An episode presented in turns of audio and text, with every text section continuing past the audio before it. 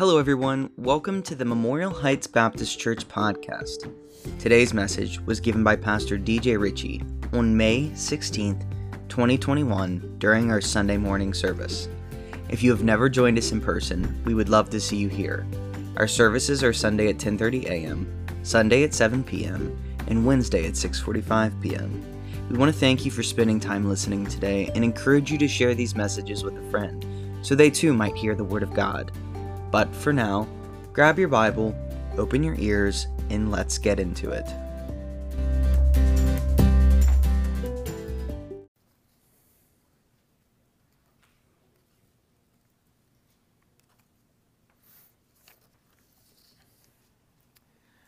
Nobility and responsibility.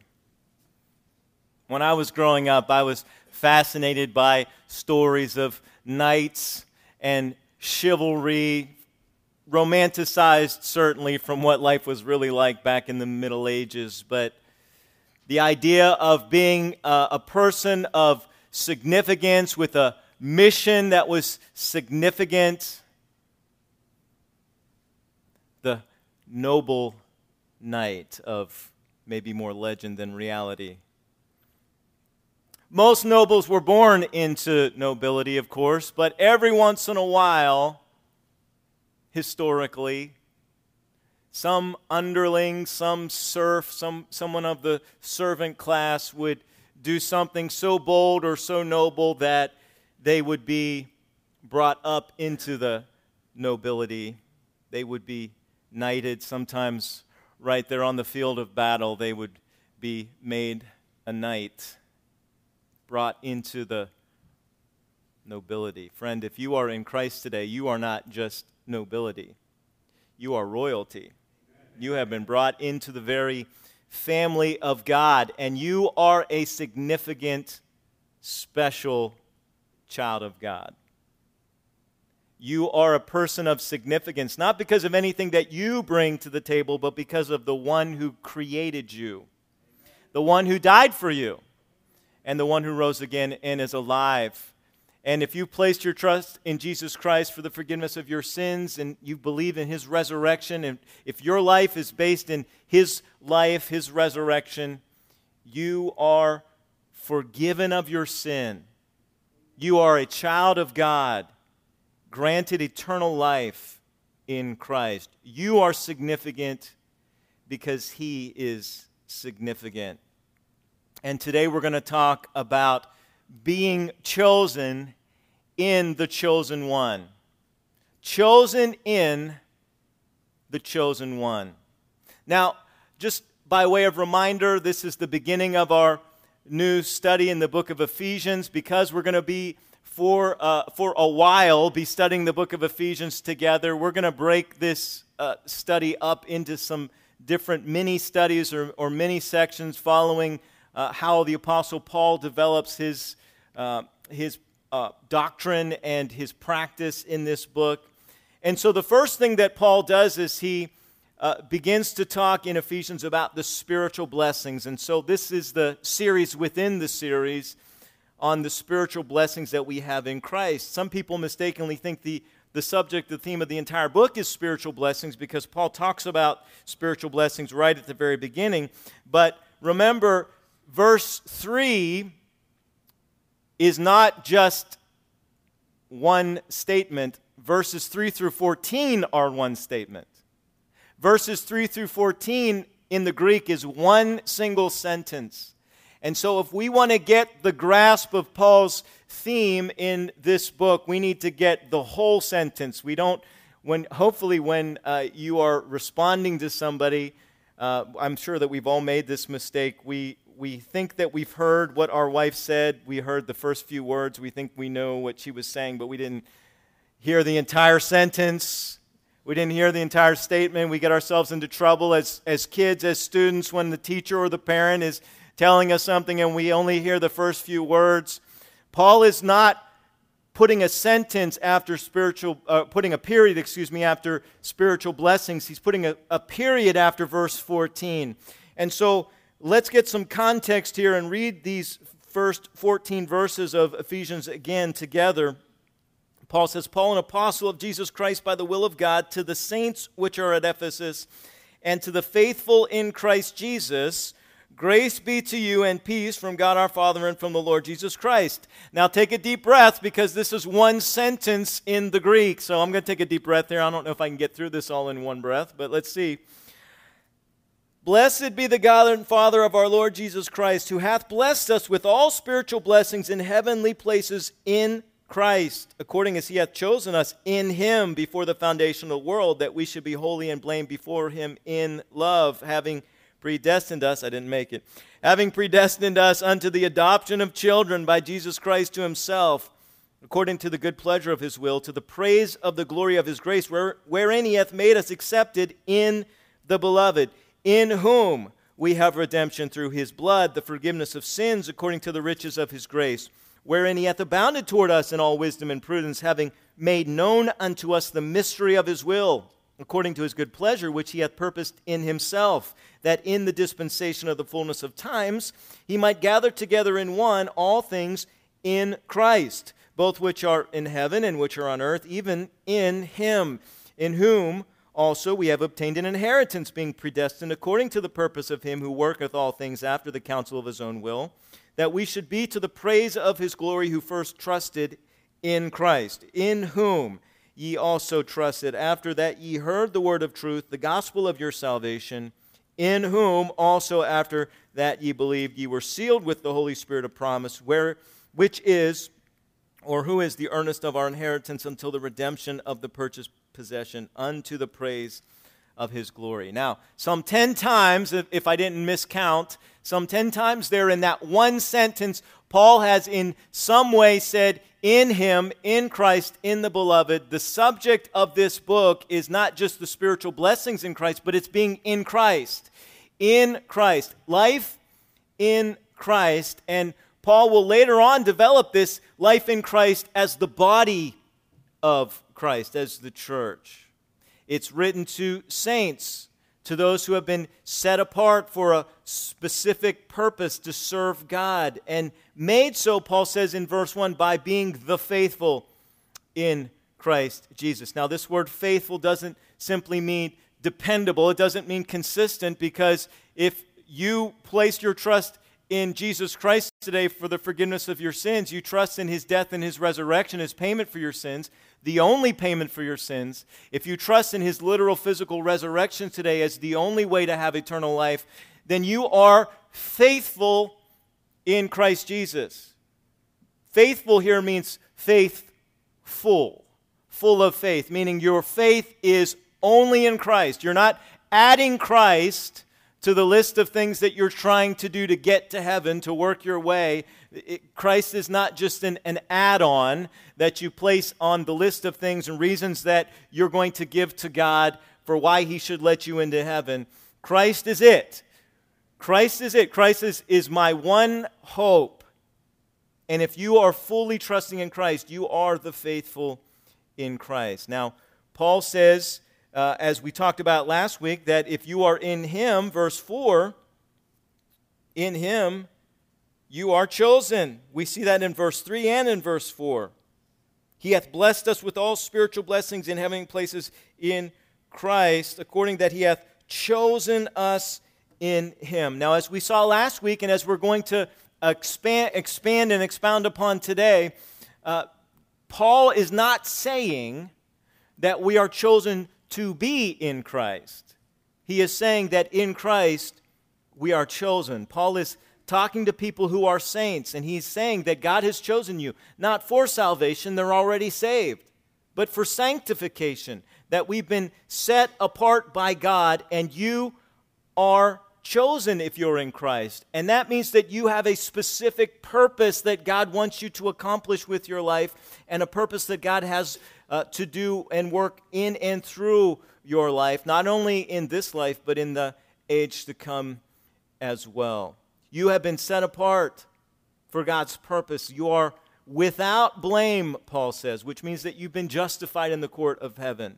Doesn't mean that you're sinless yet, but it means that as far as the law of heaven is concerned, you have been forgiven, justified from all guilt in the court of heaven. Now, that is an incredible privilege that is due only to the fact that the once for all sacrifice for sin has been shed, has been paid in the blood of Jesus Christ on the cross.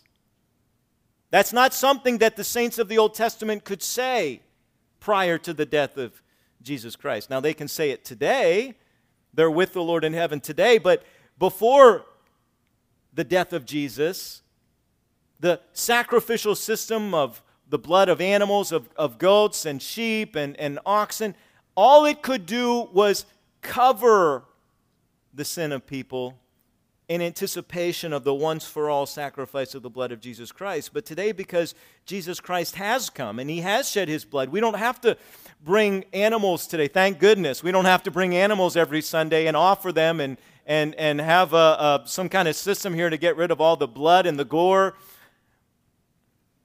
What's missing, though, is as part of that sacrificial system, the Jews had that gruesome reminder constantly of the gruesomeness of their sin.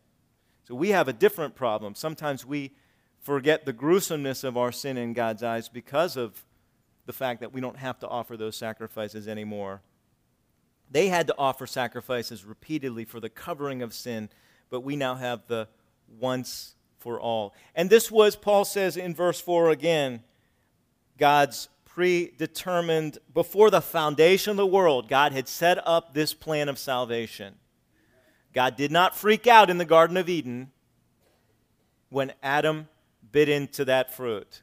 Whether it was an apple or not, whatever it was, God didn't freak out. God knew what was going to happen. And God had prepared a plan for how to resolve and how to save. And that plan was before the foundation of the world, God established that all who place their faith in Christ Jesus would have hope not only in this life, but in the life to come. Verse 5 having predestined us unto the adoption of sons. Now, today we're going to begin to look at this idea of what it means to be chosen by God and election. Last week we got the big picture. We looked at uh, at all of the different blessings that we have in Christ in verses 3 through 14. But now we're going to begin to work back through some of these more difficult things and more controversial things. And so, as we begin to look at election, let me just lay down, lay down a few ground rules for us this morning. Uh, number one, sensitivity. Sensitivity. This is a very divisive subject that we're talking about. This issue of election has literally divided families, has divided churches, has divided denominations. In fact, it's, there's a fight right now in the Southern Baptist Convention over this, over what we now has come to be called Calvinism uh, in, uh, in a broad sense. So, this is a very divisive issue. And we want to approach this with as much sensitivity as we can. We want to make sure that we're not hurling names back and forth at each other, but understand the seriousness of this because what I'm teaching you today in certain places, in certain countries, uh, in the city of Geneva, back when John Calvin was ruling Geneva with an iron fist, could literally get me, if not banished from my home, um, even possibly executed as a quote unquote heretic because of what I'm going to teach you from God's Word today. But I'm not interested in teaching you theology, I'm interested in teaching you God's Word. What's happened in our culture today is we've gotten all caught up in these theological terms that have built up and developed over the last 2,000, almost 2,000 years of church history, and people are more passionate about fighting for their theological terms that have nowhere, uh, no, no place in Scripture than they are just the very words of Scripture. So we want to guard against that. Uh, Apollos is somebody we talked briefly about a few weeks ago when we were going through Acts 18, 19, and 20 in preparation for this. Apollos was somebody who was instrumental in this church. Well, in the founding of this church, at the beginning of this church, and uh, instrumental in the church of Corinth, and, and just a, a great, gifted speaker. But when he first started, he had some bad theology. And when Aquila and Priscilla encountered Apollos, even though he had bad theology, they didn't um, put a, a, red letter on his chest. They didn't uh, excommunicate him. They just confronted him. They lovingly shared with him and taught him from the scriptures what Paul had taught them and corrected some of his bad theology. And so we want to deal with this sensitive this sensitive issue with sensitivity because chapter 4 Paul's going to tell us that we have a responsibility to speak the truth in love. So yes, we have the truth, but we need to do it with love. But the other ground rule is also given to us in that yes, we, we do it with love, but we have to make sure that we're speaking the truth. And so the second ground rule is the authority. The authority is God's word. It's not the theological system. It's not what Pastor DJ's opinion is. In fact, let me be very honest with you. When I was in my 20s and into my 30s, I was very Calvinistic. At one point in my life, I considered myself, if you're familiar with Calvinism, and we're not going to go, it, this morning's, the message isn't about Calvinism per se. Uh, the five points, we're not going to work through what are, what are known as the five points of Calvinism, the quote unquote doctrines of grace which are very little about God's grace. But I, at one point, considered myself a four and a half point Calvinist. So I, I, I want to be very sensitive and understand, uh, I want you to understand that my understanding of, of this text has changed uh, drastically from uh, you know, 15 years ago.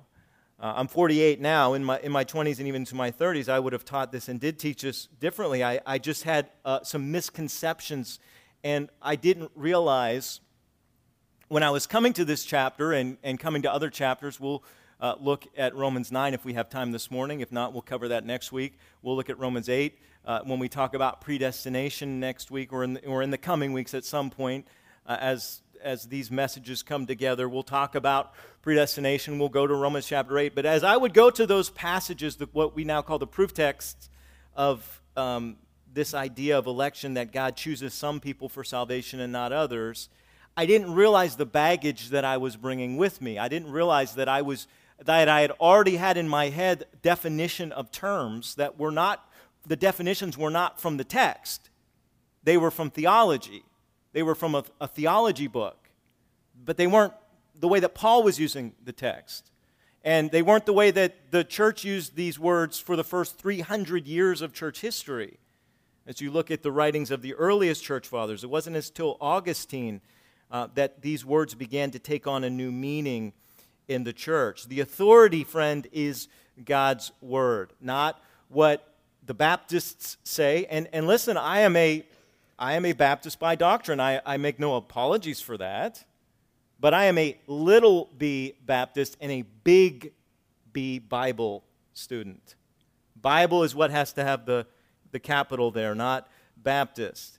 The authority is God's word. Again, we speak the truth in love. Paul does not command us to speak love and make sure you do it truthfully. He commands us to speak truth, but make sure you do it lovingly.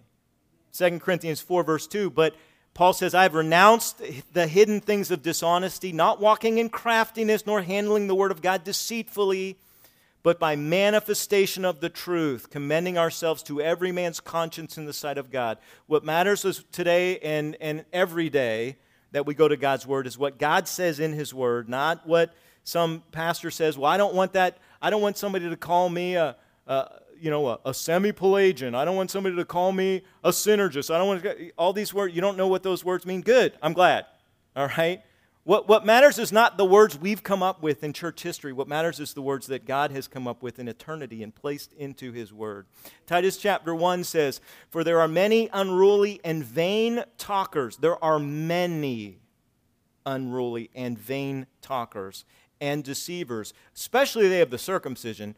And here's what Paul says to Titus whose mouths must be stopped, who subvert whole houses, teaching things which they ought not for filthy lucre's sake. So understand the authority is in God's word.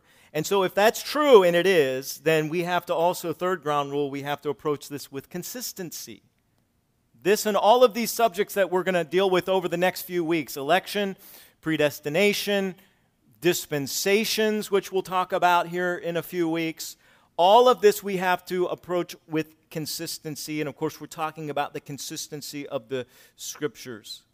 From Genesis to Revelation, from Moses to the Apostle John, God revealed truth, but he revealed it increasingly. He didn't lay out the whole thing and then just repeat himself throughout the scriptures. There were truths that God revealed in the Old Covenant in Genesis, and truths that he revealed in Isaiah, and truths that he revealed in Malachi that were not yet revealed in the New Testament or in the New Covenant, but that God then did begin to reveal with John the Baptist, who was the last of the Old Covenant prophets, and Jesus himself, uh, and then through the apostles, Jesus' emissaries, Jesus' mission missionaries, first missionaries and emissaries. So understand this the New Testament expands and explains the Old Testament. It does not replace or reinterpret it. This is so vital. It's so simple, but it is so often misunderstood. There are many people who want to throw out the Old, the Old Testament, the Old Covenant, or they want to say, well, that's what it meant to them, but this is what it means now. We can change all of that. We're not replacing, when we talk about dispensations in a few weeks, we're not replacing what God said in the Old Covenant. We're explaining it, we're expanding on that uh, in the New Testament revelation. But the New Testament expands and explains. It does not replace or reinterpret the Old Covenant. Some of you uh, heard our message on Psalm 19 a few weeks ago. I won't repreach that entire message now, but let me just remind you what God says us, to us in His Word about His Word in Psalm 19. Beginning in verse 7 The law of the Lord is perfect, converting the soul. You want to see somebody change? It, God's Word is what changes us. Faith cometh by hearing, Paul says, hearing by the Word of God. It's God's Word that needs to change our, our mind, our attitude. The testimony of the Lord is sure, making wise the simple. The statutes of the Lord are right, rejoicing the heart. The commandment of the Lord is pure, enlightening the eyes. The fear of the Lord is clean, enduring forever. The judgments of the Lord are true and righteous altogether. More to be desired are they than gold, yea, than much fine gold. Sweeter also than honey in the honeycomb. Moreover, by them is thy servant warned, and in keeping them there is great reward. Since all scripture is God breathed, it's, it's all profitable to us, and we need to interpret the Bible consistently from beginning to end. And if we're going to consistent, eh, consistently interpret the Bible, that means we have to interpret and read with integrity as well. Making sure we maintain the integrity of the text in context. Now, everybody that I know that teaches the Bible claims that they're teaching in context okay? We had an Ar- if we had an Arminian up here, if we had uh, Roger Olson or Michael Brown on this side, and over here we had them debating James White and John Piper, they're both sides are going to say, oh, we're the ones interpreting in context, okay? So we have to interpret the text. You're going to have to get in the text yourself. You're going to have to be a, be a Berean and test with God's word everything that I tell you. That's true every Sunday, of course, but it's especially true when we talk about something over which there is so much disagreement and debate. The text in context, and part of that is making sure that we are getting our definitions. I tell you guys all the time the devil is in the dictionary. And if you have a wrong definition of a word, if you think, like I said last week, if you think the word elect or chosen equals salvation, you are starting with a wrong starting point. You're lined up, but you're not lined up at the starting line, okay? The word chosen means chosen. The word elect means chosen. Chosen for what? Well, that depends on the context. But if we assume we already know what the word means without looking at the context, then we're going to not only start at the wrong place, but you're going to end up at the wrong place as well. We have to guard the integrity of the text. We must never contort the Word of God to fit our understanding. I know you've had this experience, maybe as a kid, maybe putting a puzzle together with a kid, or maybe you're like me, and even as an adult, you like to put puzzles together. Uh, I don't have a lot of time to do that, uh, right now, but I, when I was a social worker, I, I would spend some time putting puzzles together. I found it very relaxing, but, but inevitably, especially if it was a, you know, a big puzzle, like a, you know, a 100-piece puzzle, um, inevitably there was, there was one piece that I thought, this piece has to go here. And I remember I would, there were times, I'm going to admit, I can be pretty smart sometimes, I can be pretty dumb other times.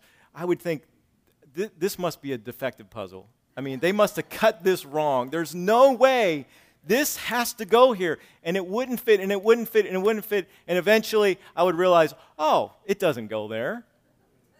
That was kind of dumb of me to think that. And so if I don't understand something, that's okay, but I don't get to make the scripture change to fit my understanding. My understanding, I may not have all the pieces of the puzzle. And, and guess what? When I was a social worker, you pull that puzzle box out of the kids' room, there's good chance not all the pieces are there. All right? I used to teach uh, chess to the kids. Um, a couple of the kids I taught chess to. And I know it just enough to, to teach it. I don't know enough to, to do a lot of winning. But uh, the eraser would become the rook the pencil sharpener would become the knight. Okay, you got to remember, guy. Now remember, this is a, this is a this is the knight. This is the rook. Okay. Sometimes we don't have all the pieces. Sometimes we don't understand things. It's okay to say we don't understand things, but it's not okay to add words to the text. We don't get to say when Paul says that you have that he, God the Father, hath chosen us in him. We don't get to add the words to be. We don't get to say chosen to be in him because that's what we expect it to say. We don't get to add words. In fact, Moses said in Deuteronomy 4 2, this is God speaking himself through Moses, Ye shall not add unto the word which I command you, neither shall ye diminish aught from it, that you may keep the commandments of the Lord your God which I command you. So we don't get to add words, we don't get to subtract them either. Solomon repeated this in Proverbs 30, verse 5. Every word of God is pure. He is a shield unto them that put their trust in him. Add thou not unto his words, lest he reprove thee and thou be found a liar. So if something doesn't seem to fit, it's because I'm not putting it in the right place. I may be limited in my understanding, but I don't get to change. I don't get to add words and subtract words so that it fits what I believe. And so that means we have to understand the context of what we're talking about here. This is something that I, I went into a little more detail on Sunday night a few weeks ago. Again, I'm not going to repreach that message this morning either, but let me just remind you, those of you who are there, or introduce you to this. It's very simple, it's very basic, but it's something that we forget. The Bible has a context, not just in the text itself, but the Bible itself has a context. It has a historical context because it's an ancient book. It has a cultural context because it's a Jewish book. Paul says in Romans 3 2, speaking of the Jewish people, unto them were committed the oracles of God. Paul says in Romans chapter 9, I say the truth in Christ, I lie not, my conscience also bearing me witness in the Holy Ghost that I have great heaviness and continual sorrow in my heart. For I could wish that myself were accursed from Christ for my brethren, my kinsmen according to the flesh, who are Israelites, to whom pertain the adoption and the glory and the covenants and the giving of the law and the service of God and the promises. Notice that is present tense.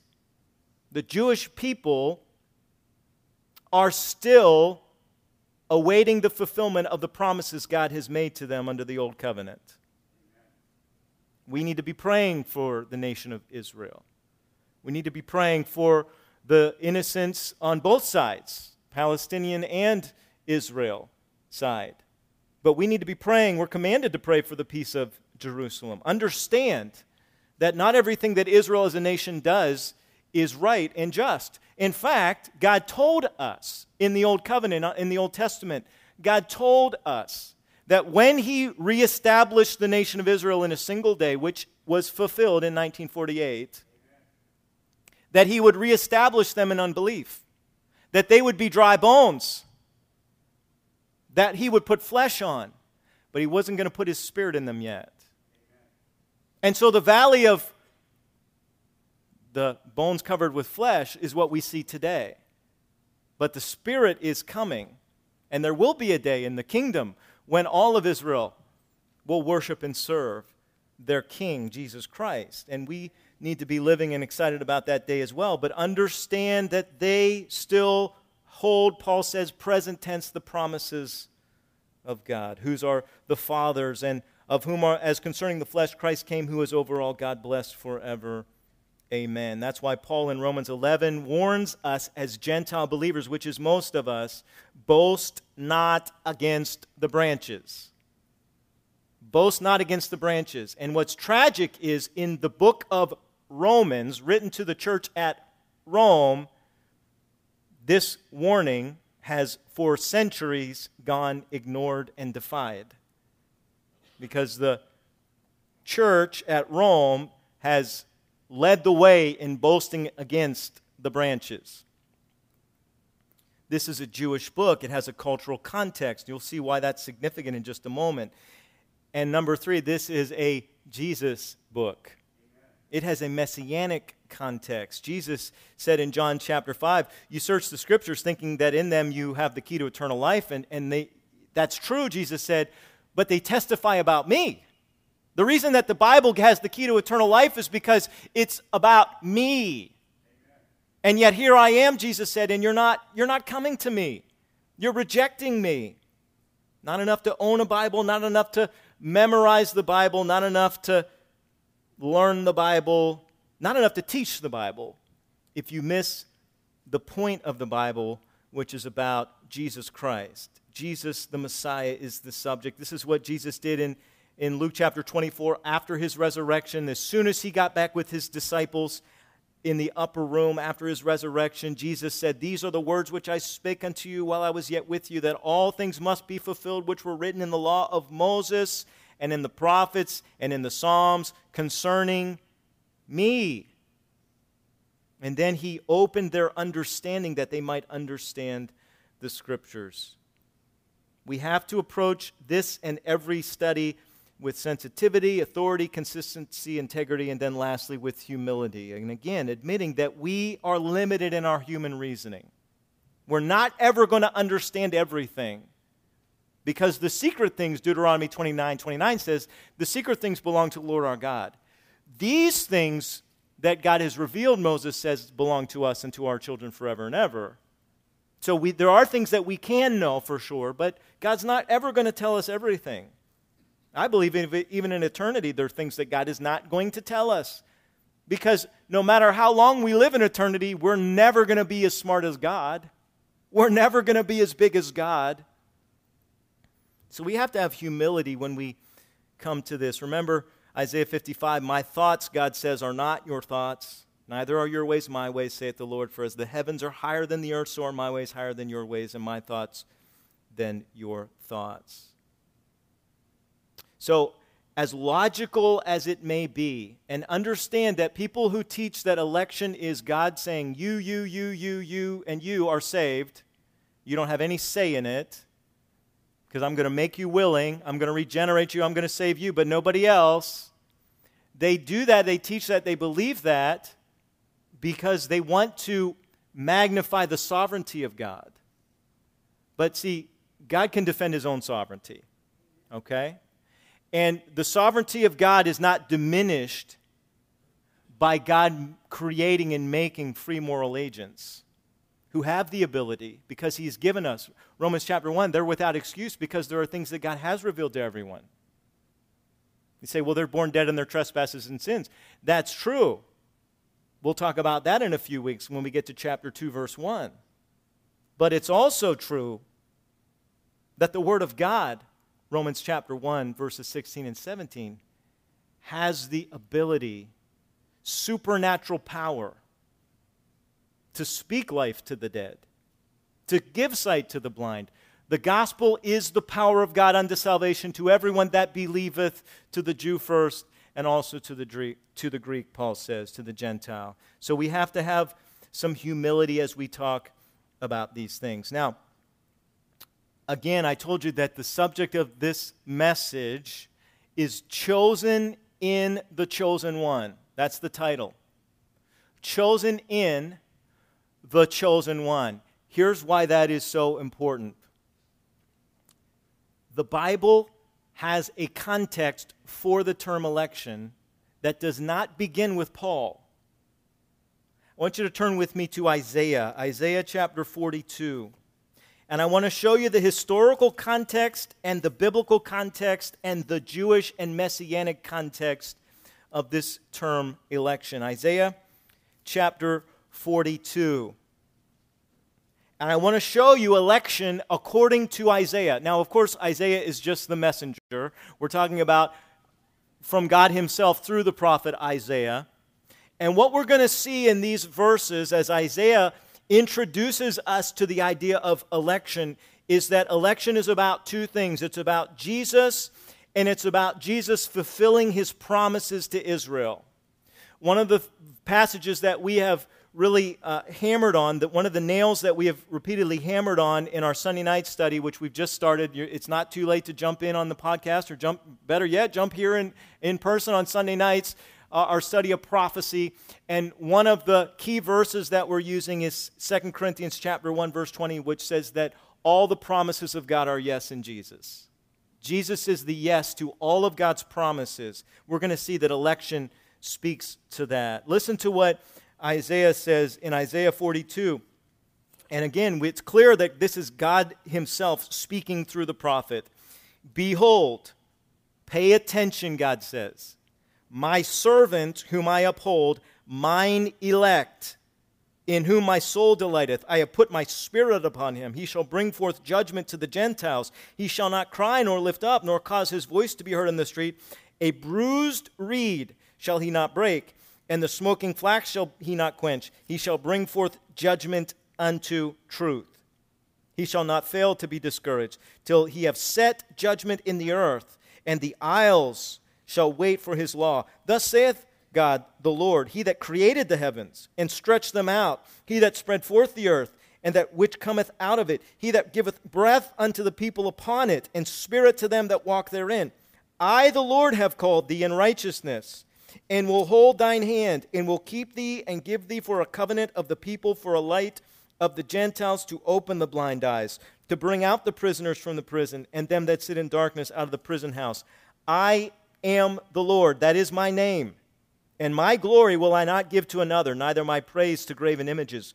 Behold, the former things are come to pass, and new things do I declare. Before they spring forth, I tell you of them. God says, You know the promises I've made that I've already kept. Brought you out of Egypt, didn't I? I've forgiven you. I sent the judges whenever you would cry out in repentance. I, sent, I sent the judges. I've kept promise after promise after promise. Listen, I'm revealing something new now and I'm going to keep this promise too. I'm going to send my elect one. Election is first and foremost about Jesus Christ. God's chosen servant, the chosen of the Father. And what does he say? He says, Listen, my servant, he's going to be anointed of the Holy Spirit, and he will establish judgment unto truth for the whole world. I'm going to confirm my covenant of Israel, but I'm not going to stop there. I'm going to send him to be a light to the Gentiles. So, here again, those two terms that we started with, not just nobility, but royalty and responsibility. Mine elect one, he is royalty, but he's also my servant. He has a responsibility, he has a mission that he's going to fulfill. That's why Jesus said in Matthew 5 Don't think I came to destroy the law and the prophets. Don't think I came to do away with the old covenant. I didn't, I didn't come to do away with the Old Testament. I came to fulfill the Old Testament. God's servant, Jesus Christ, is the elect one. Now jump over with me to Isaiah chapter 45. Isaiah 45, just a few pages. If you have a really big study Bible, maybe more than a few pages. But Isaiah chapter 45, let's pick it up in verse 4. For Jacob my servant's sake, and Israel mine elect, I have even called thee by thy name. I have surnamed thee, though thou hast not known me. I am the Lord, and there is none else. There is no God besides me. I girded thee, though thou hast not known me. Now jump over with me to Isaiah chapter 65.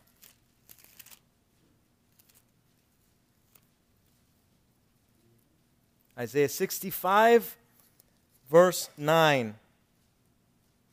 Well, let me pick it up in verse 8. Thus saith the Lord, as the new wine is found in the cluster, and one saith, Destroy it not, for a blessing is in it, so will I do for my servant's sake, that I may not destroy them all. And I will bring forth a seed out of Jacob and out of Judah, an inheritor of my mountains, and mine elect shall inherit it, and my servants shall dwell there. Verse 22 They shall not build and another inhabit. They shall not plant and another eat, for as the days of a tree are the days of my people, mine elect shall long enjoy the work of their hands. So, election is about Jesus, but election is also about God keeping his promise to the nation of Israel, who he calls mine elect. This is why we say that Israel is the chosen people. They are the chosen people of God. There are promises that God has yet to fulfill for the nation of Israel. And just as we know God has kept his promises, so we know that he will keep his promises in the future. So notice this is a contrast, the choosing of his people Israel. Notice also, if we, if we were to take the time, and, and I'm not going to take the time uh, today to read both of these chapters in their fulfillment, but in their completion, but Isaiah 45 is not just about God choosing Israel, it's about God choosing a man named Cyrus to be king. And Cyrus is emphasized. God emphasizes, I'm choosing him even though he doesn't know me. This has nothing to do with salvation. This has to do with chosen for a mission. I am choosing Cyrus, not to save him, he doesn't even know me, but to use him to accomplish my purpose for mine elect people. Notice also, as we've seen, that not all of Israel is saved, and they're still chosen.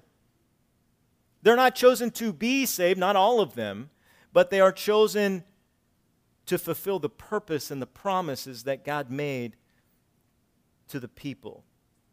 So even in their unbelief, they remain his chosen people and his elect. Now, again, the promise is that someday out of that cluster of grapes, there will come new wine.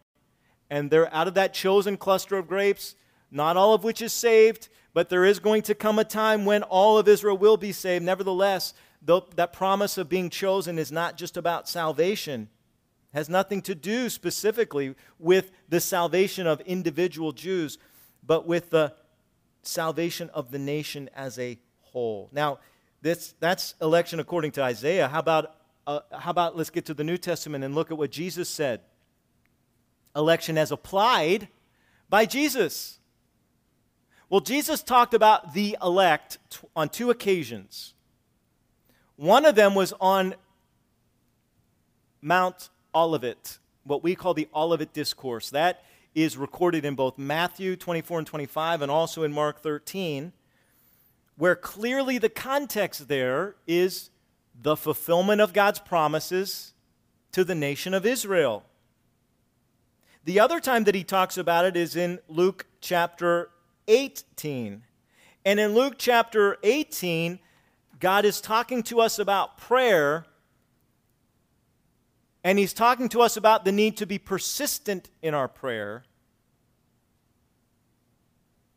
But He also highlights the end times. He also says, When the Son of Man comes, will He find faith on the earth?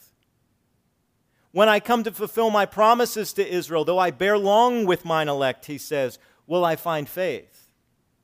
And so, again, he's talking in context about the fulfillment of promises to Israel, the keeping those promises from Isaiah 65 and on into chapter 66 to the people.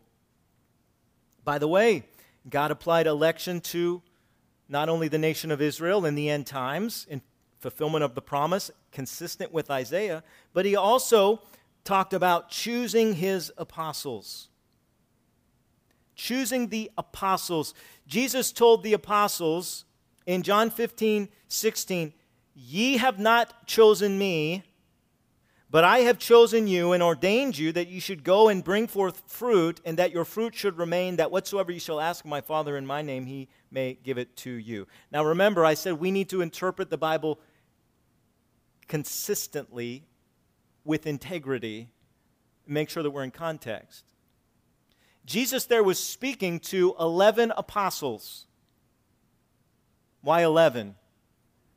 Because one of them had just left. One of them was gone.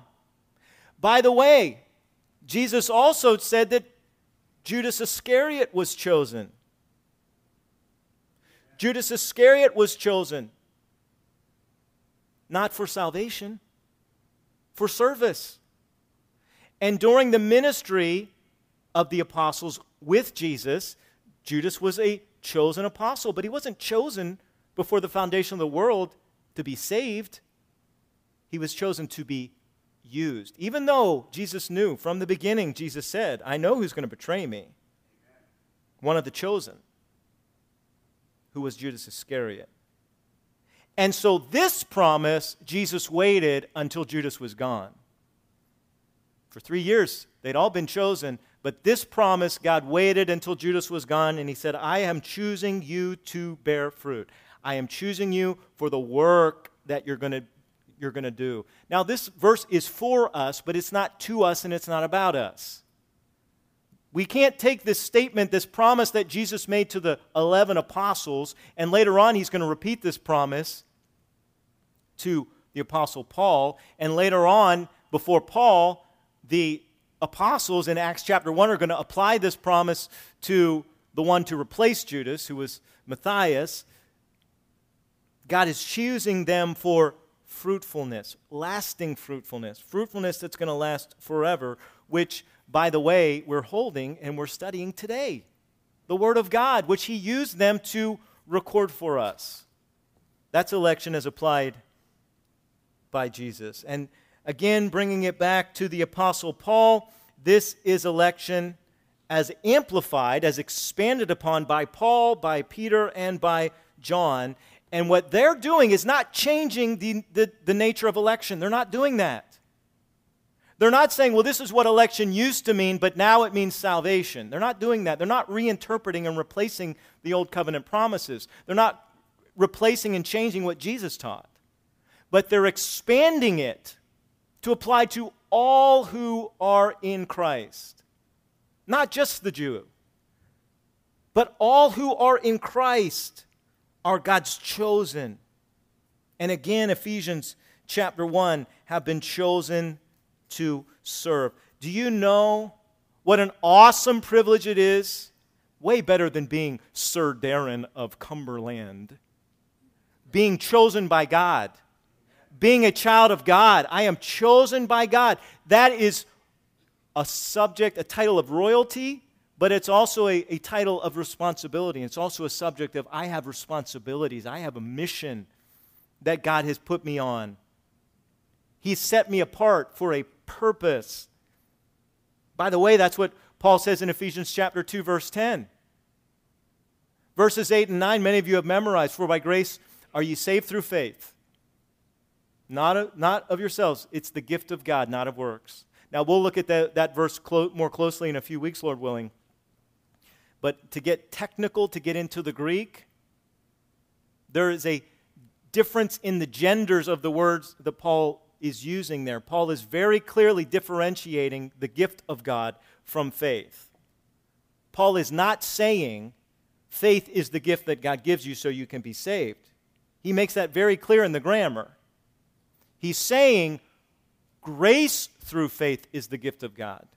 The process of salvation is an amazing gift of God, not of works, lest any man should boast. Verse 10 says, For we are his workmanship created in Christ Jesus for good works. You have a purpose. And so, both believing Israel and unbelieving Israel are chosen to receive God's promises. That's Romans chapter 9. Uh, we may come back to that uh, next week when we have more time. Notice also in 1 Peter and in John Again, the, not, this isn't just Paul, this is all the apostles. Local churches are called chosen, they're called elect. The elect lady, the elect sister, John says. Peter talks about the elect church. We are chosen by God as well because we're not just God's people, we're God's family. And that's an even higher privilege than to be the, the chosen people of God, to be the chosen children of God. By the way, 1 Timothy 5:21 Angels some angels are called chosen, called elect. Paul is not saying to Timothy, God chose to save these angels. Paul is saying that they have a specific chosen role to play in the church. They have a specific oversight to play in the church. These elect angels, Paul says, Timothy, remember the elect angels are watching you. I charge thee before God and the Lord Jesus Christ and the elect angels that thou observe these things without preferring one before another, do nothing by partiality. Peter talks about this as well, by, by the way, the fact that angels are watching, the, fa- the fact that angels are interested.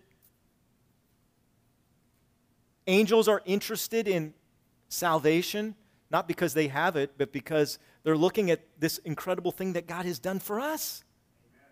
Right now, we're a little lower than the angels. But someday we will judge the angels, Paul says. Election here has nothing to do with salvation, it has to do with responsibility and, and a place of privilege. And there are some angels, apparently, that have specific oversight of various churches. We see that, by the way, in Revelation 2 3. I know that some people think the angels of the churches are pastors. Eventually, some point, we'll go into why that's not the case. These are angels that have specific oversight of the church. Now, we don't, I don't commune with angels, okay? I'm not hanging out with the angel of Memorial Heights Baptist Church and we're not talking business together. But I am reminded by the Apostle Paul that not just the Lord is watching, the angels are watching us as well. And here's what it all boils down to. Since Christ is the elect one, Isaiah 42 1. Peter says that he is the church's cornerstone. He is the elect stone, the chosen stone, the cornerstone. And since Paul says in Ephesians chapter 1 verse 6 that he is the beloved, the beloved of the Father. Remember on Mount, the Mount of Transfiguration we talked about a few weeks ago, Matthew chapter 12. Elijah was there, Moses was there in some form, in some way, and God the Father spoke. This is my beloved Son. This is the beloved one. Speaking of Jesus. Listen, Christ is the chosen one. He is the chosen stone. He's the beloved one. And here's the awesome thing if you are in Christ by faith, you are beloved. You are chosen. You are the church being built up on Jesus Christ. On the foundation, no other foundation can be laid but that which is laid. Christ being the chief cornerstone. You are royalty, but you also have responsibilities. Paul is laying that foundation. This, is, this has nothing to do with God saying, All right, I want you, you, you, and you, the rest of you. You better repent. I'm not going to let you, but you better. It's not what God is saying. But we're going to, as we go through this book, we're going to talk about some incredible responsibilities that we have. Responsibilities that we have as brothers and sisters in Christ to be the church, responsibilities that we have as uh, spouses, as parents, responsibilities that we have in our employment situations, responsibilities that we have in the spiritual realm as well to stand for Christ and be prayer warriors and be men and women of God's word, wielding the sword of the Spirit to wield and fight spiritual warfare. Paul says, I'm going to load you guys up with responsibilities. So as we get started, I want you to remember if you're in the elect one, you're chosen too. You're royalty too. You're a child of the living God. And so, in closing, I want you to remember what Peter says in 2 Peter chapter 1. Go with me to 2 Peter chapter 1 as we close.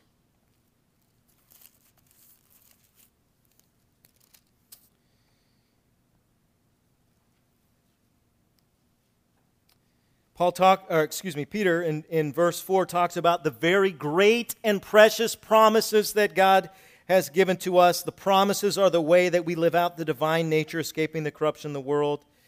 And he tells us in verse 5 giving all diligence, add to your faith virtue, and to virtue knowledge. He's, say, he's saying, I'm talking to those of you who have faith. I'm talking to those of you who are saved. You placed your faith in Jesus Christ. Jesus Christ, verse 1, is your Savior. You need to add to your faith virtue, and to virtue knowledge, and to knowledge temperance, and to temperance patience, and to patience godliness, and to godliness brotherly kindness, and to brotherly kindness charity. Now, I don't know where you need to start working, but all of us need to be in that process working on one of those things so we can get to the next level.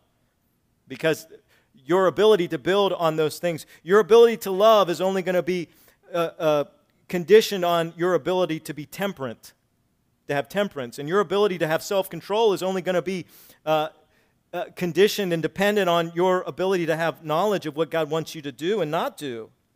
But notice he says in verse 8, If these things be in you and abound, they make you that ye shall neither be barren nor unfruitful in the knowledge of our Lord Jesus Christ. But he that lacketh these things, Christians who are, they're saved, but they're not growing, they are blind and cannot see afar off. Any of you any of you need glasses to see more than a few inches in front of you?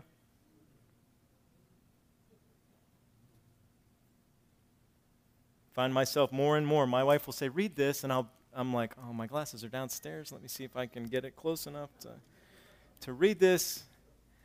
I don't like admitting my human frailty told her the other day, I need to get some readers to just sit around the house so I can just grab something if I need to read it.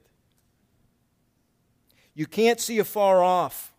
You have forgotten, Christian, that you were purged from your old sins.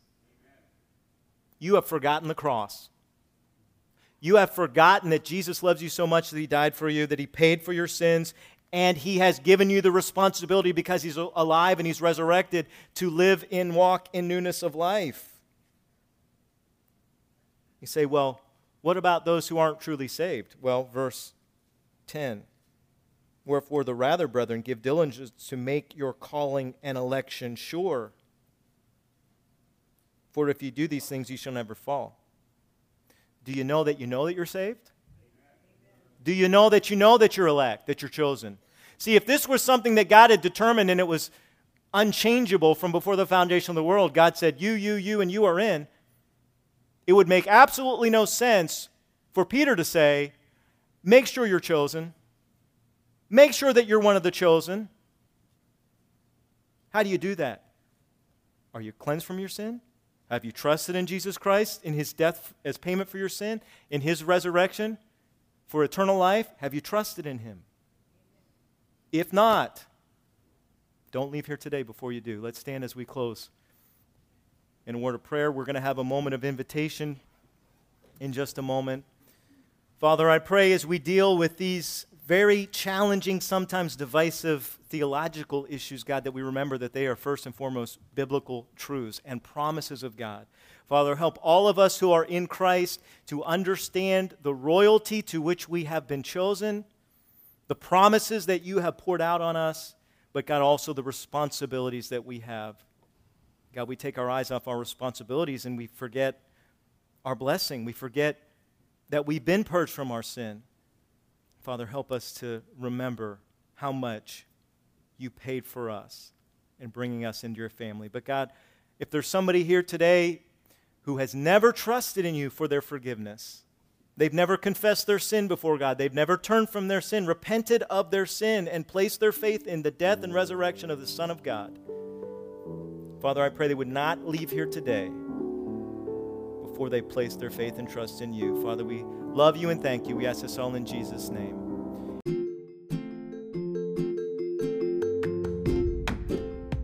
That's all for today. I hope this has made a positive impact in your relationship with Jesus. If you have never accepted Christ as your Savior and would like to know how, give one of our pastors a call at 301 724 5876. We would love nothing more than to share the good news with you. We hope to see you soon, and until next time, stay faithful.